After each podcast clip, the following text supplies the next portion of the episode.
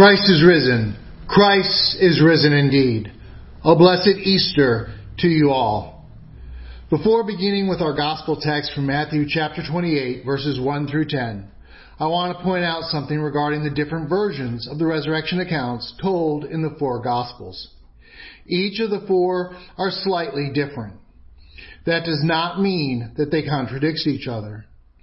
Anytime you have multiple people telling the same story, you will hear what each of those different people consider to be the most important parts of the story.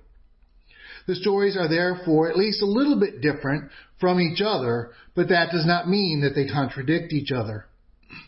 Matthew, our text for this morning, tells us that Mary Magdalene and the other Mary, who happens to be Mary, the mother of James the Less, and that the less part meaning smaller or maybe younger, went to the tomb. Luke says that it was Mary Magdalene, Joanna, Mary the mother of James, and the other women. Mark says it was Mary Magdalene, Mary the mother of James, and Salome, who happens to be the mother of James the Greater, his name likely called that due to being larger or older. And so we know that we've got two different women. They are mothers of different men who are both named James, and you keep them separate in your mind by one is James the Greater and one is James the Less. Then John only names Mary Magdalene, but when Mary Magdalene speaks, she says, They have taken the Lord out of the tomb, and we do not know where they have taken him. The fact that Mary Magdalene used we tells us that although John did not name the other women, he was aware of their being there that first Easter morning. What we have then in the four Gospels is not a contradiction. It is the reality that each of the four different writers each presented the details that were essential to what that particular writer wanted to emphasize. Now in our reading for this morning, we will focus on what St. Matthew had to say. Unlike some of the lectionary passages from the past few weeks, each of them had long readings. Our reading for today is short and has a few distinct elements to notice. We are going to look at each and then spend just a slight bit longer on the last point. First, it is the Sabbath. It, excuse me, first it is after the Sabbath.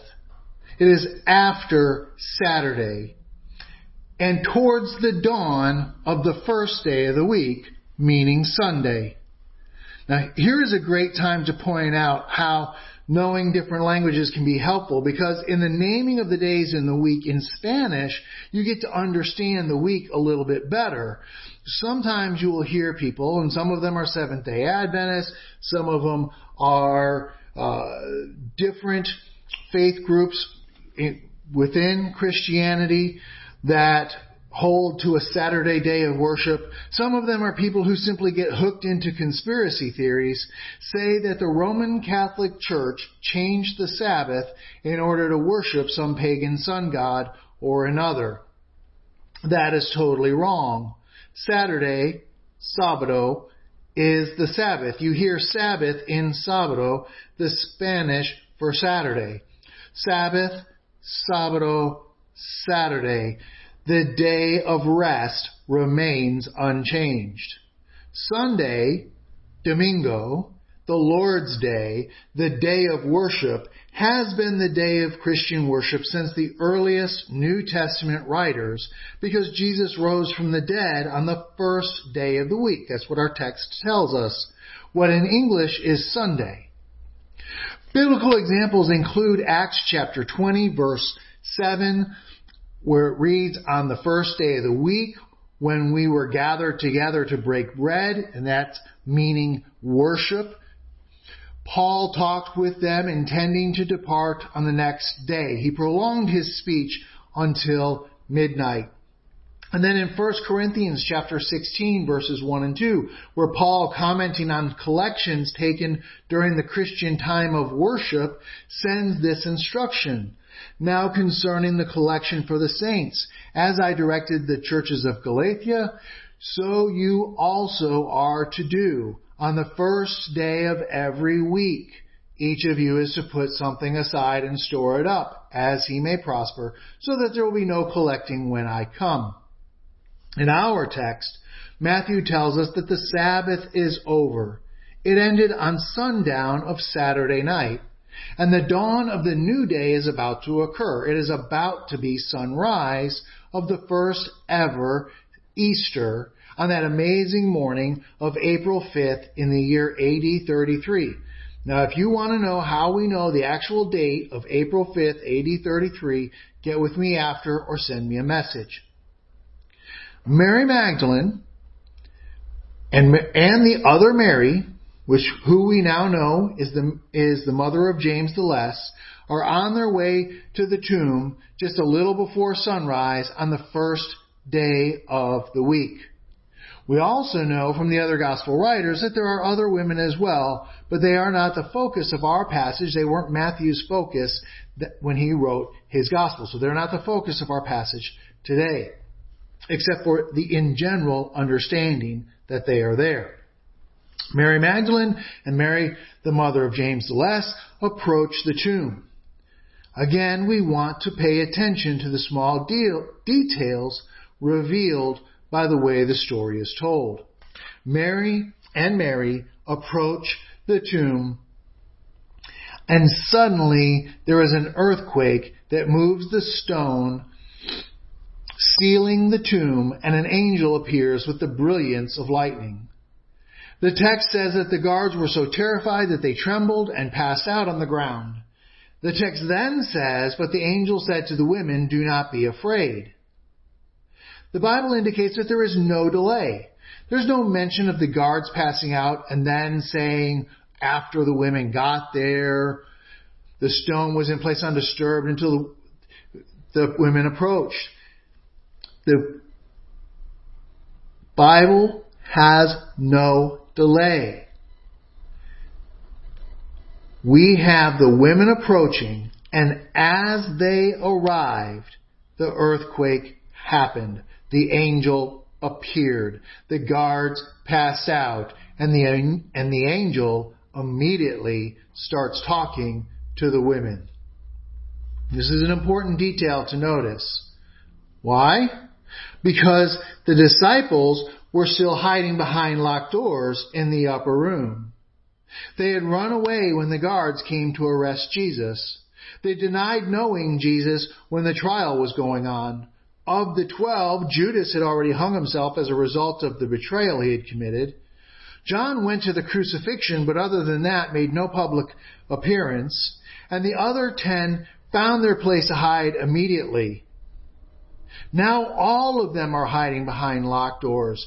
These disciples that are supposed to be bold witnesses for the Lord run, deny, hide, and totally abandon Jesus in his great time of persecution and brutal murder.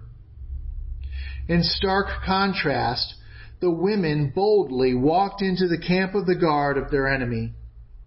The men who they, the men who they witnessed brutally killed the Lord did not stop them from going to the tomb. And when they do, as they walked into, as those women walked into the camp of the enemy, the enemy is knocked to the ground in fear of the Lord. The angel then speaks to the women, Jesus is not here, for he is risen. Come and look at the grave and see that it is empty. Now, Go and tell the disciples that Jesus Christ is risen from the dead. Those women who courageously entered the camp of the enemy are the first witnesses of the resurrection and the first to go and share the good news. That is another important point.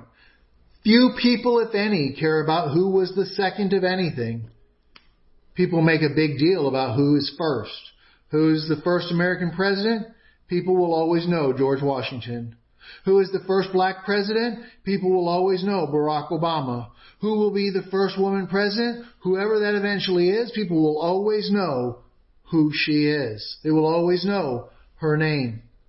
Who were the first witnesses to the resurrected Jesus? We must always remember the women who boldly walked into the camp of the enemy. What happens next?